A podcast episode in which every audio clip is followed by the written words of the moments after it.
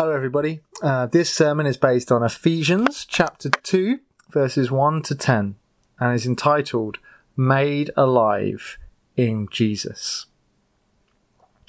I wonder how many of us here today regularly use a satellite navigation system in our car. These replacements for paper maps are often really helpful. This is particularly the case when we're driving through a city that we don't know very well. A sat nav helps us to get into the right lane at major junctions and to keep our eyes on the road when searching for the right turning. Sadly, however, things can go wrong. You sometimes see the stories on the news. Elderly motorist finds herself bogged down in a farmer's field. Youth who has just passed their first test find themselves heading towards a cliff edge. HGV driver wedges his lorry under a railway bridge, causing train cancellations. And all of these happened because they were committed to following the sat nav, even when their common sense was ringing a few alarm bells. I wonder if you've ever been a passenger in a car when this has happened. You've been travelling along and the landmarks you had been expecting to see have not appeared. You travel a little further and you realise you no longer recognise at all where you are.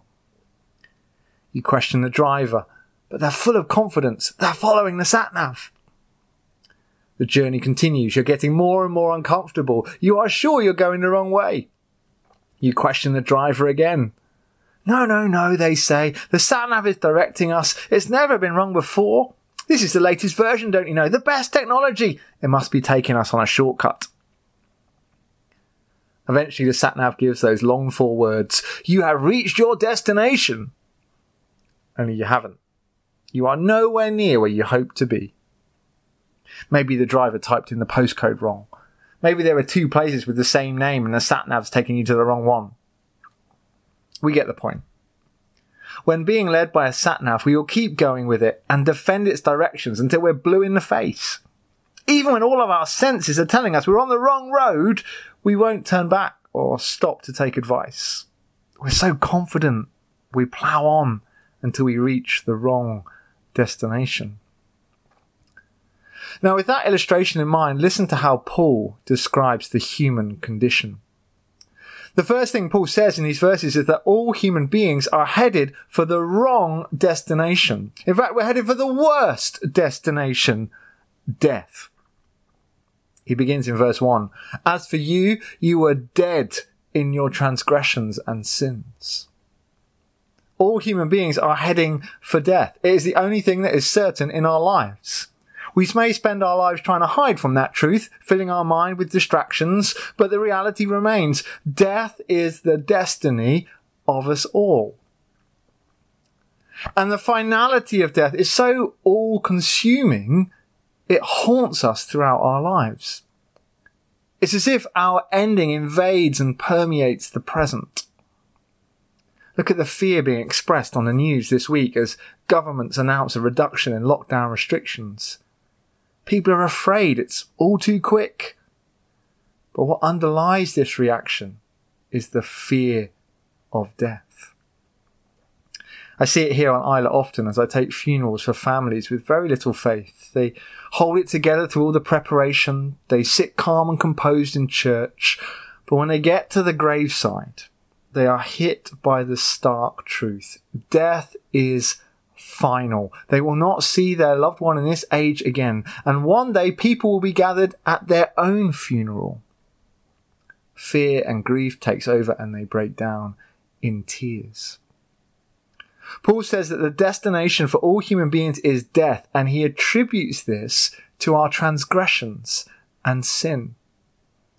You see, the God we worship is so holy, so spotlessly perfect, he cannot reside in the presence of sin without that sin being checked. Sin forms a barrier, a wedge that separates us from the full presence of God. And as God is the creator and source of all life, that separation inevitably leads to death. Death is the destination of humankind, and it's so terrible it affects us as we live. I think we often see a form of death seeping into the present in the poor mental health that many of us struggle with. At times we feel life is meaningless and not worth living. At times we long to run away and we seek to find the escape in drink and drugs. And right now, the number one killer of young men in this country is suicide. Death is the destination for human beings, and it's so serious, its tentacles reach us as we live each day on our approach towards it. So if death is the wrong destination, why do so many of us keep on charging straight for it without ever stopping to reconsider?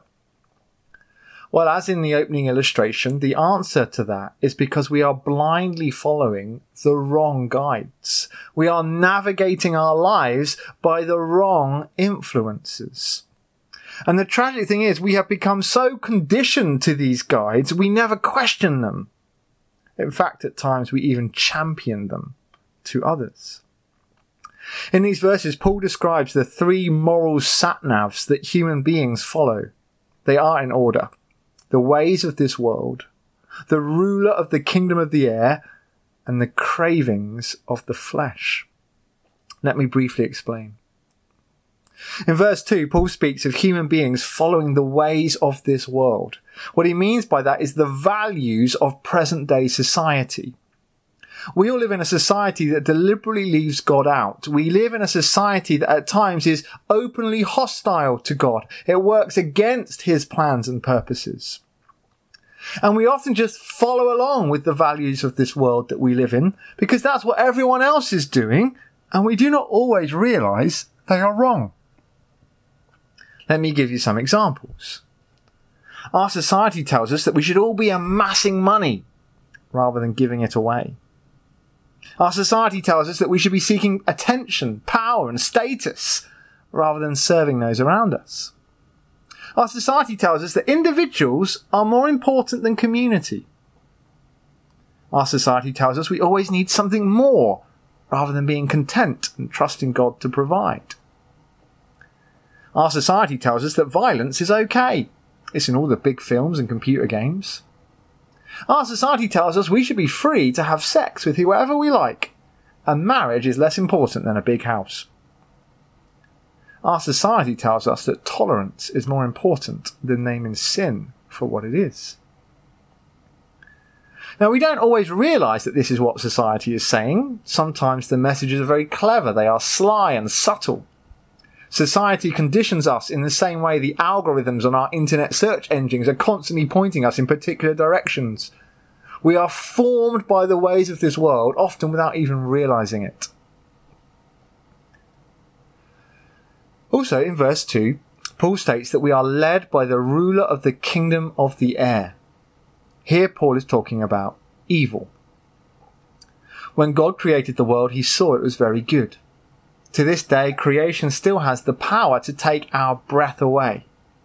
There are moments where we glimpse the majesty and beauty of God, and this will never change. But at the same time, our world is saturated in evil. It's as if evil sets the atmosphere. It's the air that we live and breathe. Anyone who tries to say that evil is not real obviously has not looked at the news. Every day there is war and violence. Every day there is a new story about murder or child abuse. People smugglers, drug peddlers, dictators crushing free speech. Evil is alive and well. Paul in verse 2 describes evil as a spirit that is at work in the world and impacts our lives. It guides us away from God and into disobedience. Evil's deadly ideas deface God's creation and damage us as God's image bearing creatures. And here's the scariest thing evil is so powerful and so prevalent, human beings align themselves more with this ruler than they do with the Lord. Even if we do not think we actively do evil things, we often turn a blind eye and let evil go on without taking steps to stop it. Finally, in verse 3, Paul says we are all being guided by the cravings of the flesh. We will do almost anything to fulfill its desires and longings. It's a popular argument in our world today that the yearnings people find themselves holding must have been given them by God, so they must be followed through with. This is often the case in issues of sexual morality. This is how God made me. He must want me to live like this. I'm so happy with this other partner. God must be telling me to leave my spouse. As human beings, we have to recognize that some of our natural desires are deeply flawed. At times, all of us are tempted to lust, tempted to aggression, tempted to dishonesty and selfishness. And every time we act out those desires, we may get a little immediate satisfaction, but long term, we unleash pain and destruction. The Bible is utterly blunt about this. As human beings, we are addicted to sin. It's like a drug. It has hold over us. At times we find it impossible to ignore. If we come back to our opening illustration, Paul's initial verses of chapter 2 can be described like this. When human beings are left to themselves, more often than not, we will choose the wrong direction. We do this even when we are warned by others. We will argue that we're going the right way, even when we're going the wrong way. We will remain confident in our actions and decisions because we can see so many other people on the same road as us. The simple truth is we will all keep ploughing on until we reach our final destination. The wrong destination. Death. It's fair to say that Paul's writing in these verses is bleak, but it's also very real. If we're honest, we can all recognize the truth of what he says. But he pulls no punches. His final assessment on the human condition in verse 3 is that we all deserve God's wrath. That's not to say that God hates us, far from it. But God cannot bear to see what our sin is doing to his world, to our lives, and to the lives of those people around us. God loves his world so much, sin angers him. In his wrath, God has resolved one day to remove sin from this world for good. And if on that day we remain bound to sin, carriers of it, we will be condemned along with it. This is strong stuff indeed. Paul has plumbed the depths of pessimism in order to describe the true nature of the human condition. However, hold on. This pessimism is not the end of the story. It's only the introduction. It's only paving the ground to show the true glory of what is to come. Verse 4 of our reading begins with an important word, a very important word. The word is but. Listen to this in full. As for you, you were dead in your transgressions and sins in which you used to live when you followed the ways of this world and of the ruler of the kingdom of the air and the cravings of our flesh. Like the rest, we were by nature deserving of wrath. But because of his great love for us, God, who is rich in mercy, made us alive with Christ. When we could do nothing to save ourselves, when we were heading for death, enslaved by bad guides, condemned for our sinful behavior, God stepped in and did something amazing. Through the actions of Jesus, everything has changed. Sometimes when we're out driving following a sat nav and we take a wrong turn, the sat nav calls out redirecting route or calibrating new journey the technology is trying to get us back on track and to get us to the right destination. Jesus came to take us off the wrong road, to turn us round and get us going in the right direction once more. Because of Jesus, we now have a new destination. We're no longer heading for death, but heading for life. Paul says, because of his great love for us, God, who is rich in mercy, made us alive with Christ. God raised us up with Christ and seated us with him in the heavenly realms. As Christians, we no longer live just to die. We die to truly live. Death is not the end to be feared. It is the beginning to look forward to. The message of the gospel is that we have been made alive in Jesus. At the cross, Jesus died the death that we were destined for, but three days later he came out on the other side, paving the way for us all. Our destination is now eternal life. And just like with the fear of death, that wonderful hope comes rushing to meet us in the present. Eternal life does not begin the day we die, it begins the day we put our faith in Jesus. The life of Christ provides meaning and vigor to everything we do. It makes every waking moment worthwhile. We no longer have to live wanting to escape life. We can joyfully live every day to the full. The second thing Paul says is also wonderful. We've been set free from the bad guides and have been given a new one to follow. Jesus is risen and ascended. He now sits on the throne of glory, and from there he rules over the lives of the faithful. We're no longer guided by the ways of the world, but the ways of heaven. We're no longer in evil's grasp because evil was defeated at the cross. The devil and hell were vanquished. Jesus is now our master. And we have the power to withstand the lusts of the flesh because the Holy Spirit is at work within us and he is more powerful by far. Paul really could not be more excited in his writing. His final comment in verse 7 is that the Christian life is no longer lived under condemnation, but under God's great blessing. As our sin has been taken away by the act of Jesus on the cross, we now experience God's great kindness. Listen again. And God raised us up with Christ and seated us with him in the heavenly realms in Christ Jesus, in that in the coming ages he might show the incomparable riches of his grace expressed in his kindness to us in Christ Jesus. Wow. What a turnaround. From the depths of despair at the human condition, trapped as we all were by bad guides and heading for death, Paul now rejoices at what is true in Jesus. We are well and truly alive, ruled by a good master and promised his kindness forevermore. What a comparison. What a transformation. This is the power of Jesus. This is the good news of the gospel. Paul now turns to finish this great passage by describing how this change of direction happens. How does God pick us up from our journey towards death, turn us round, and set us on a new road? Well, Paul is very clear. He wants to place all the credit on the grace of God. For it is by grace you have been saved through faith.